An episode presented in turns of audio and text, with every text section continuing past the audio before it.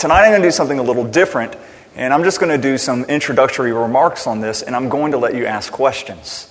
And so you could go ahead and be thinking of questions. Now, a couple of guidelines or rules about this. It's not stump the teacher. That's um, that's actually not a hard thing to do. Um, and so don't, you know, pull out some random, you know, prophecy in the Old Testament and uh, ask how it compares to the fortieth week of Daniel and the Holy Spirit. I won't know. Um, but if you have a genuine question, I would love for you guys to ask that, and we can sort through that. And I will have to say this, just as a as a precursor, um, I'm not sharp as I would like to be tonight because Lauren and I, we, we really didn't sleep at all last night. We're in this new house, and you know, the uh, we're in our rental home, and the storm's happening. Last time the storm happened, you know, the uh, tree took out our house. And so we're already, we're just, we're freaked out. And then we keep hearing things. And twice I went downstairs to just check on things because I kept thinking we were hearing something. And, uh, you know, new home, weird.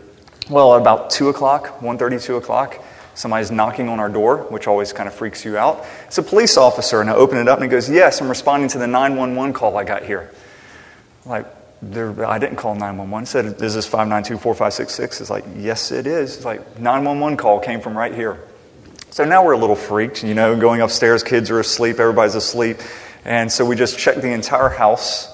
Nothing's there, but, you know, Lauren and I, we lay back down. I'm like, are you sleeping? No, I'm not sleeping. So that's that was, uh, we haven't slept since. And uh, so hopefully my answers will make a little sense to you. Um, but if not, I'm, that's the reason why. I'm going to claim that. Um, up to this point in First Corinthians, Paul has dealt with a number of issues, a number of very specific sins. Um, the sin that he has addressed primarily has been one of relationships.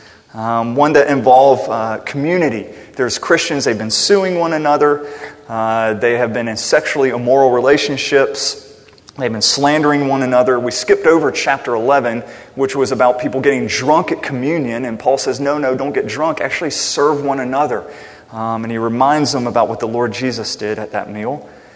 Um, and so what we're seeing is that although the Lord had caused or called the Corinthian church to be a city on a hill, to be this radically new community, they were actually becoming very self-centered, um, very individualistic. Um, this had crept into even how they viewed spiritual gifts. And these were gifts that God had given them.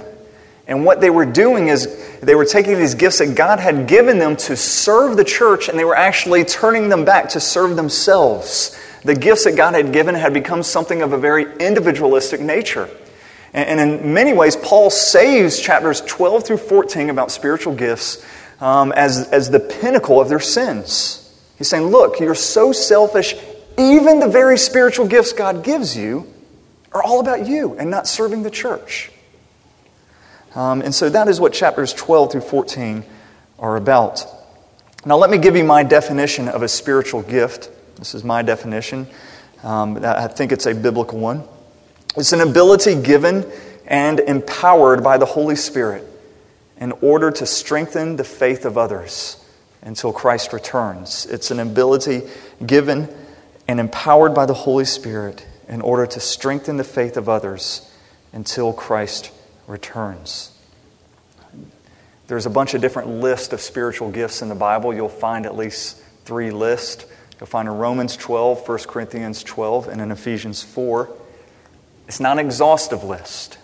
And you get the sense when Paul's listing those things that uh, he's just he's rattling off a number of them. But you know, things like leading worship, I would consider a spiritual gift. Intercessory prayer, I would consider a spiritual gift. And yet those aren't things that are listed. Um, and so it's not. If you're trying to find your spiritual gift and how do you use this, don't think that's an exhaustive list at all. They're representative of many. All of the gifts fall into one of two categories. Um, First Peter four ten says, as each has received his gift, use it to serve one another as good stewards of God's varied grace. Whoever speaks, as one who speaks oracles of God. Whoever serves, as one who serves by the strength that God supplies. And so you have gifts that involve speaking. That's gifts of preaching, teaching, tongues, interpretation of tongues, prophecy, things like that. Then you have gifts of service, administration, encouraging, encouragement, giving, things like that. So you have those two main categories of gifts. But then Paul says, as we just read in chapter twelve and verse seven, he says, to each is given the manifestation of the Spirit for the common good.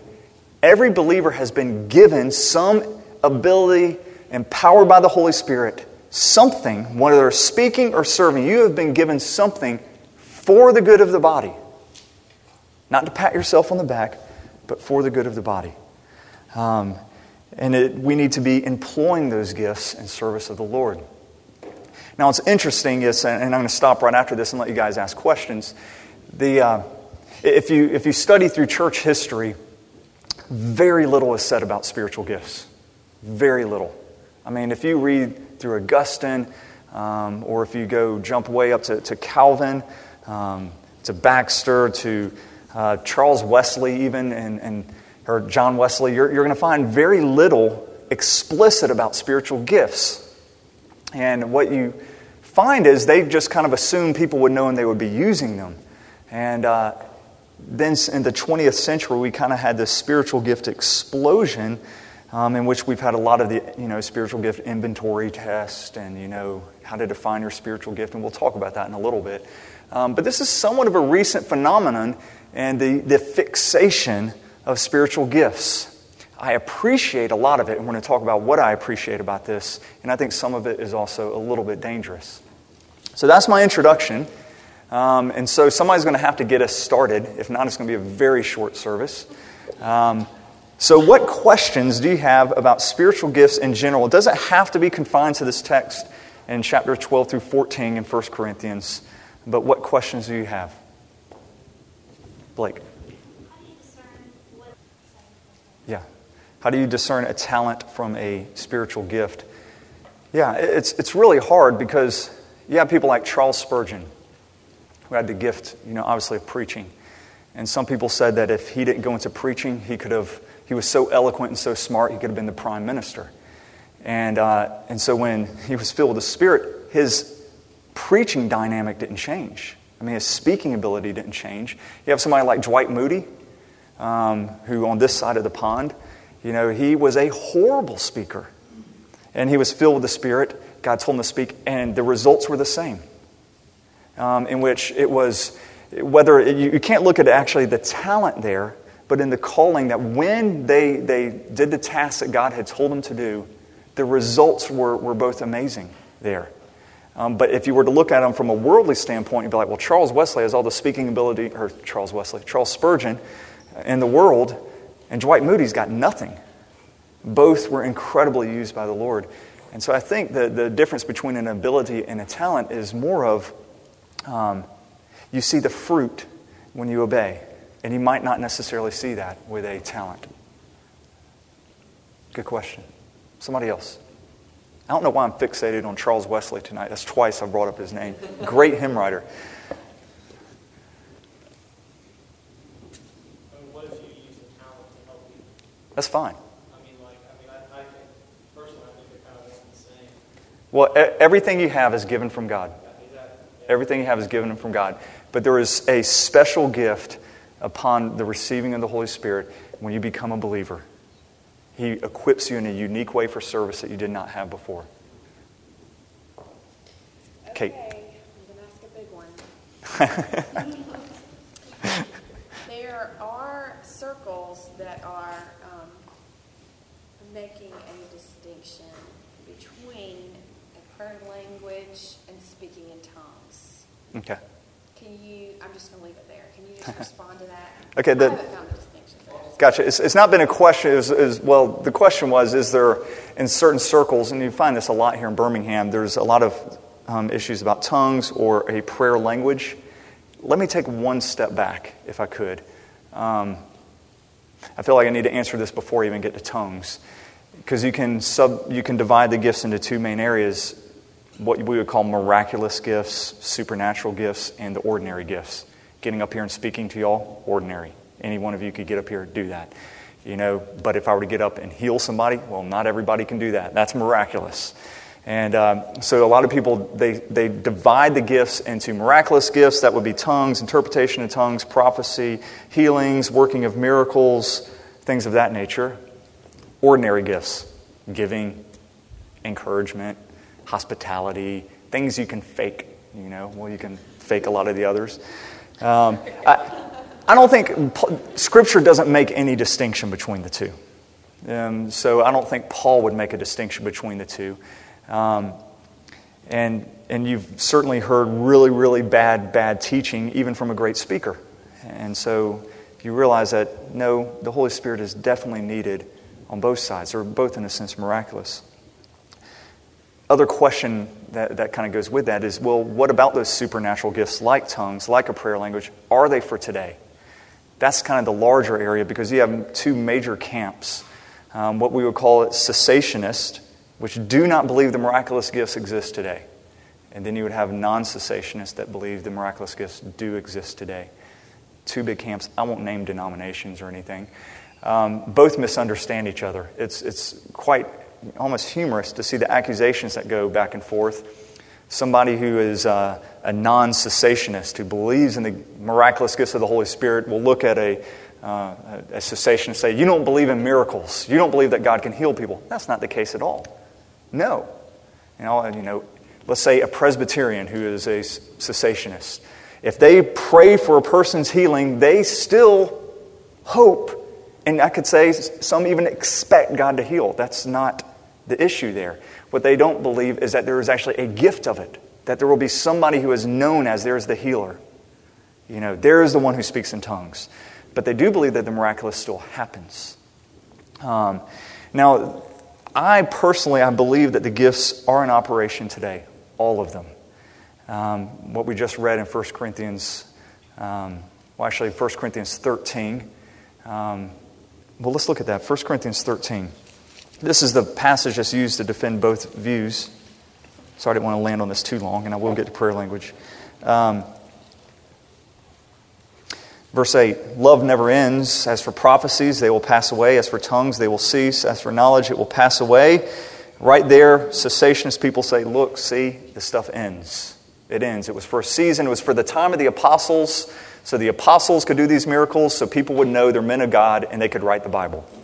Um, for we know in part and we prophesy in part, but when the perfect comes, the partial will pass away. When I was a child, I spoke like a child, I thought like a child, I reasoned like a child. When I became a man, I gave up childish ways. For now we see in a mirror dimly, but then face to face. Now I know in part, then I shall know fully, even as I have been fully known. Um, and so Paul says, for we know in part, we prophesy in part, but when the perfect comes, the partial will pass away. A cessationist says that when the perfect comes, that perfect is Scripture. After the apostles did all their miracles and we had the Bible written, that's the perfect, then the other things can fade away. Tongues can fade away. Prophecies can fade away. All that can fade away now that we have the Bible. I, I think that is a serious case of mental gymnastics um, to do that. I think it's clearly talking about when Jesus returns. That's when we see face to face. And if you look at First Corinthians chapter one, verse seven, it says that you are not lacking in any spiritual gift as you eagerly await for our Savior's return. And it ties in, you have every gift as you wait for Jesus' return. So I do believe both are in existence. Um, what I think that has happened in the gift of tongues, and I've never experienced that, I do believe it exists, is most Christians have thrown out the baby with the bathwater. You see it abused, therefore Get get rid of it. You see it abused. And um, you want to close that door? Thank you. Um, which is a tragedy, because you, you really, you might have people who have that gift and then they have to get out of this church.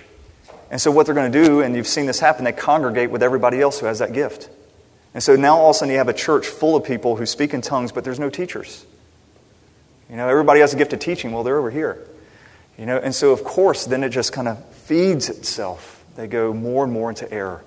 And we've seen that in a lot of the uh, the Pentecostal errors. Um, now the difference, and what you were asking, is there a difference between tongues and prayer language? And uh, I'd say yes in how prayer language is defined today, which is different than praying in tongues as Paul defines it. Paul says when you pray in a tongue, you're talking to God. Um, I think he says that in fourteen two. Yeah, for one who speaks in a tongue speaks not to men, but to God. All right, we're speak, we're praying to God there. Um, but this is not something better than normal prayer. As a matter of fact, Paul later, he says, I would rather speak five intelligent words than ten thousand in tongues. This isn't better. And that's where I see the distinction which is now being taught about prayer language is this is the way to pray. I've heard it said that, you know, this is D S L. You know, and uh, normal prayer is dial-up connection, and the uh, which is fine. You can talk with God. Uh, you can talk with God. You know, use dial-up. It's a little slower, not as powerful. Prayer language is D S L. Um, the problem that I have with that, and there, there's a few. As a believer, the Bible tells me, Romans eight says that the Spirit of God is already interceding for me. Hebrews says that Jesus is already interceding for me when I pray. So how can you top that? I mean, how the Holy Spirit intercedes for me when I pray. Jesus intercedes for me when I pray. And, and so there isn't some, the, the power of prayer is there. And uh, I, I don't see it as something separate. Another thing, um, prayer language is... Uh, often said everybody has a prayer language, and Paul clearly says that not everybody has the gift of tongues. Although he does say, I wish all of you had it, um, he recognizes that not everybody does. He also wishes that everybody had the gift of singleness. And you don't hear people going around saying, yes, you know, everybody. That's what you need to hold on to. You know, it's interesting how we gravitate towards one or the other. Good question. Sorry for the long answer. I had to back up a little bit. Next question.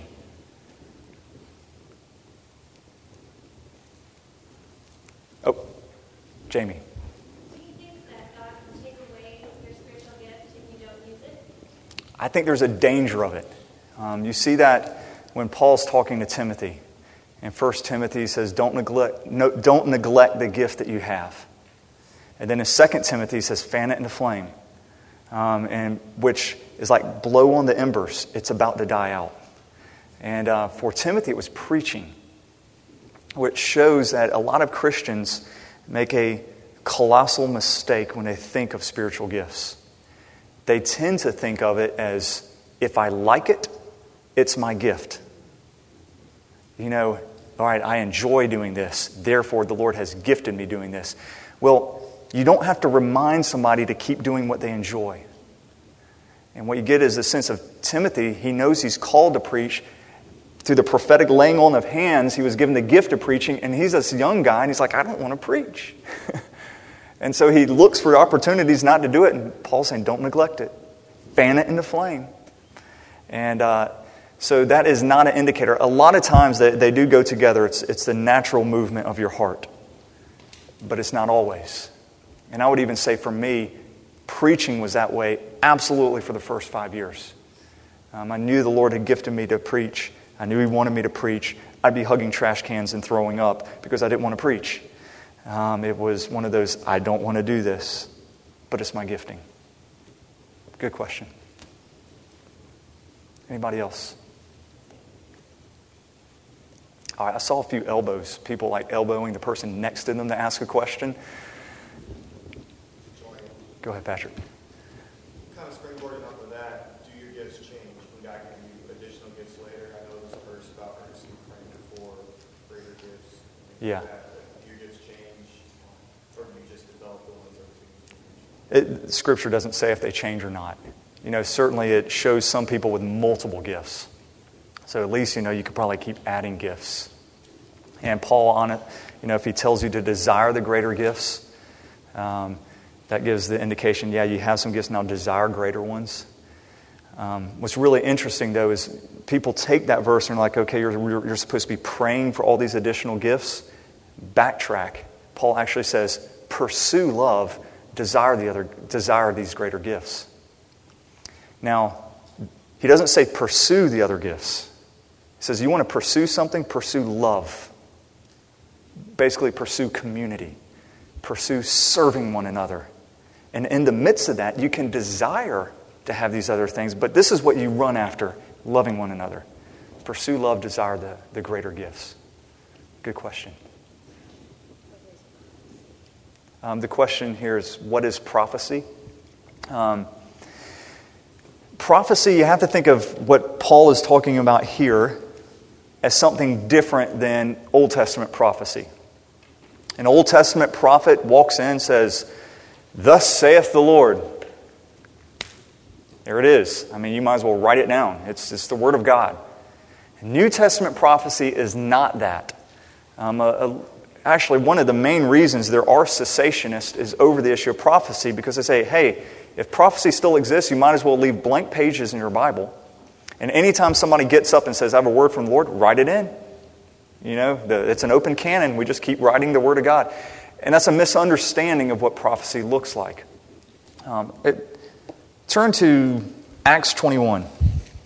Yeah, I'm hoping this is right. It might be twenty. I'm thinking it's twenty-one. Yeah. Verse four. This is Paul. He's on a journey going to Jerusalem.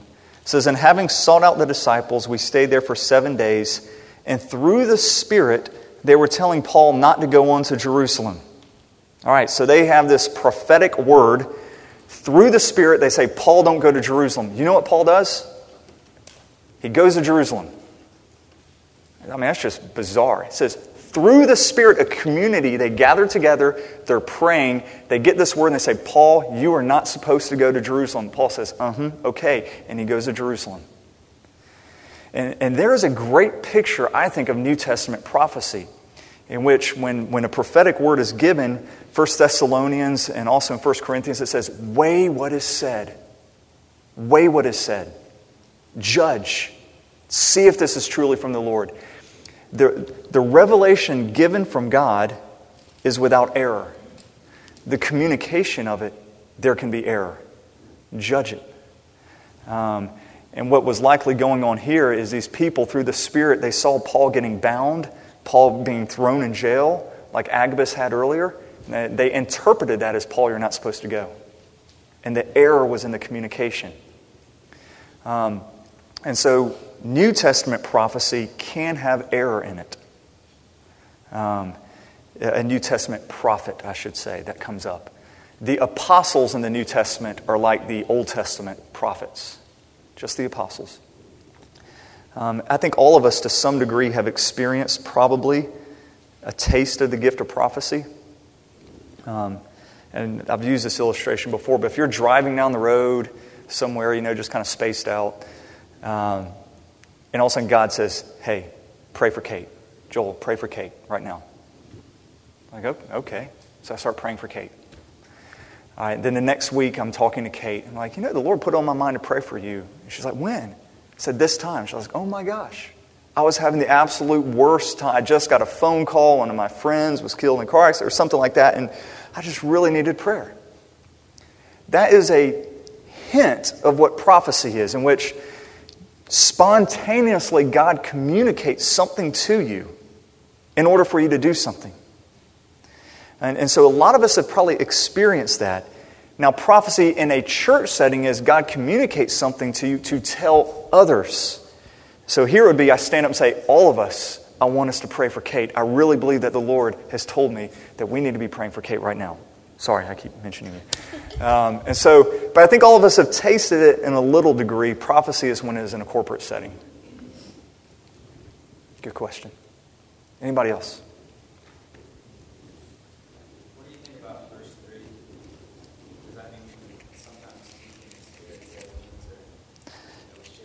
Chapter twelve, verse three. Yeah, there's a lot written about this. Jesus is accursed. Um, and no one can say Jesus is Lord except in the Holy Spirit. Without going into all of it, um, Paul's not saying it's the words you say, like, no, an unbeliever can't say Jesus is Lord. Unless, the, I mean, you have to be a believer to say that. He's basically just like, say it and mean it. To say it and mean it, that Jesus is Lord. The accursed part, Um, some are wondering if people are actually trying to curse it, that they're saying, I curse you in the name of Jesus, instead of Jesus is cursed. You really can't tell what it is there, and I just don't have an answer for you. But don't do it. Well, you know, just this, it is clear about that. Whatever it is, don't say Jesus is a curse or curse people in the name of Jesus. Go ahead. How, as a church, are we supposed to um, like approach theory of like suffering and like that we're supposed to live like life? It's not going to be perfect. Yet, like practice the gift of healing or expect God that He wants to heal. Yeah, that's a great question. It's Um, how do we as a church believe in a gift of healing and yet also realize God's called us to suffer? We live in this unique period of time in which there is uh, the clash of kingdoms. There's an overlap in which the kingdom of God has broken through in Jesus and through His resurrection, broken through in the gift of the Spirit. Yet the old kingdom is not dissolved. And so there are times, it's this clash of kingdoms. There are times when God heals, and there's time when He doesn't heal. Um, and we don't know. This is how I approach, we should pray concerning, you know, like if somebody comes to me and they're sick, and do I pray for their healing or do I not? You know, most people, they do the cop-out. I do it a lot of times. Lord, your will be done, you know, and, you know, cop-out. Um, you really, I avoided a prayer of faith. And there's instances all over the Bible. Some people just know you have to f- have faith in that God will heal the person, or faith that God will do what He wants. You have both instances, um, that you either pray for the Lord's will or you pray what you will at that moment. And, and what I say is pray the Lord's revealed will. And so we know that when the kingdom does come, there will be no death. There will be no sickness. There will be no more sorrow. And so we can know that ultimately that is God's will, ultimately. And so I usually pray for that. And so I usually, I will pray for healing. I will pray for an end of suffering and, and those things until I feel God turning, saying, that's not, no, not at this time. Um, like Paul, remove this thorn, remove it, remove it. And then God's like, no, don't ask me anymore. My grace is sufficient. And I think that's, you know, you find that in Jesus. Remove this cup from me. He prayed his That's what I want. You know, then, he, then the Lord changes. It's like, nevertheless, your will be done. And so, but I do say, pray the Lord's will, what we know it ultimately will be. Next question. I'll take a, a couple more. Good questions, by the way. We're going to do some, just so you know, at, at Redeemer. We're going to do some coffee houses. Probably going to go to Uh, Um, Brian Johnson's loft downtown, and maybe on Monday nights, not every Monday night, but maybe once a month, we'll do theological coffee houses, and we'll have settings like this where you just kind of ask questions. Um, that's one of the things we want to do at Redeemer. Anybody else? Thomas. We have, uh, the gifts exist for the good of the, the good of the body. How then do we evaluate what gifts we may or may not have? Okay. The question is, if the gifts exist for the good of the body, how do we know what gifts we have or we don't have? It is, yes. How do we evaluate if, yeah, if we really have these gifts? You know, if we want to serve the church, how do we know if we really have this gift or not to serve the church is the question. Um, and so usually I say, well, we need community. Like somebody might say, I really have the gift of singing. And everybody else is like, well, God's going to have to give us all the gift of hearing, you know, in, in order for you to get up there. And there, there's a lot of people who are like, I mean, they're passionate about this. And but everybody else is like, mm, no. And, and, and it, it's that way. Other people see your gifts more than you do. You know, my mom, just a few years ago, she was in tears, and she said, I don't even know what my spiritual gift is. I've been a Christian for like forty-five years. I don't know what it is. I'm thinking, Mom, it's hospitality. I grew up, our entire life, we had people in our house, and you were just so generous to them. It's so obvious, and she couldn't see it. And so I think other Christians, that's why we need to be in community. They could point out and say, it's so obvious. When you teach, I get so much from it. Not when I teach, I really feel good about it. When you teach, it benefits the body. I think that's how we see it. Um, and the only way to really know if you have these gifts is you see a need and you go after it. I mean, that's that's where you, you, you look at a need, say, God, gift me to do this. See if it fails or not. Question?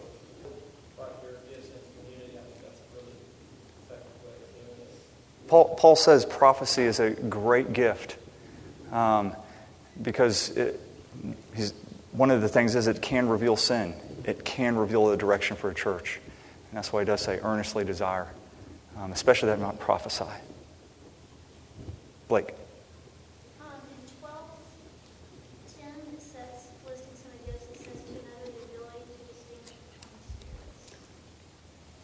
I don't know. There you go. I, I'm not going to make up answers. And so I, I promise you guys I won't ever do that.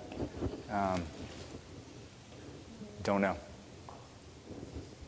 So I'll do one more since that was really kind of a, that was, that was a wash. Let's end on that one. Um, anybody else? Jessica. I think it matters that you're serving. It doesn't matter if you know your spiritual gift. You know, how many, just survey, how many of you have done a spiritual gifts, inventory, whatever test? Yeah, they're they're, they're bogus. Um, I mean, the questions, the way they're phrased is like, when you have somebody come over to your house, A, you are going to love them. B, you're going to like hit them and yell at them. Which is more your personality? And you're like, you're like, well, of course. You always choose what you want, not what you are. And so those those those tests are just, they're bogus. Um, the important thing is that you're serving. You know, that's why I said this is a recent phenomenon in the church, this fixation on spiritual gifts. And it's because of the individualistic nature of it, which is what Paul's trying to rebuke. Everybody's looking inwardly going, what's my gift? What's my gift? And Paul goes, no, look outwardly. Look, there's a need, there's a need, there's a need, there's a need. Pursue love. And so that's the thing is you look where the needs are and you go after it. Um, and not just try to get this awareness of what is my spiritual gift. The gifts aren't about you. And, and just I'll close on this. The gifts also are not any indication of your spiritual life. Which is, I think, the reason people turn so inward in their spiritual gifts. And they think, if I have this gift, I am someone. I have tongues. Undeniably, God's with me. There it is. I'm someone. And no. Spiritual fruit is the indication of where you are spiritually. Not your gifts. Your gifts are what you do. Your, your, the fruits are who you are. And we're always supposed to be growing in all of the spiritual fruits, love, joy, peace, patience, kindness, goodness, gentleness, faithfulness, self-control. That's what's supposed to mark us when we're growing in. I have known some of the most pagan preachers living, I mean, they are just having affairs. And before that ever became public, I would listen to them and I was blown away. I, I was blown away, convicted. It's like, wow, see that person so incredibly used. Spiritually, falling apart. Your gifts are not an indication of where you are. And so don't rest. Let's say if you have a gift of giving, you're like, wow, I'm giving a ton. I'm really doing, I'm, my walk with the Lord is great. No, it means your gift is doing great. Are you growing in the fruit? I was really hospitable this week. Well, that's great, but are you growing in fruit? And so uh, anyway, we need to be pursuing the fruits of the Spirit and pursuing opportunities to serve one another. Um, Let's, uh, I want to do this real quick. I, I think this is important for us as a church. And we'll, um, we're going to huddle up real quick. You know, we're going to move chairs, just huddle. We're going to make an organized, disorganized mess of it all. And uh, I want us to pray for, as a church, we're very young. Um, and, I mean, only a few months. I want us to pray that the Lord would gift us, and we've prayed this before, as He sees fit, not as we see fit. And I want us to pray that He would open up our eyes to how we can serve one another. That He would open up our eyes to how we can serve one another. And that He would gift us as He sees fit. If y'all just take some time, break up into groups of, I don't know, whoever. Just huddle up in groups right now. That's why we have, don't have pews, mobile chairs. And then we'll close in song in just a few minutes. Um, and that would be great.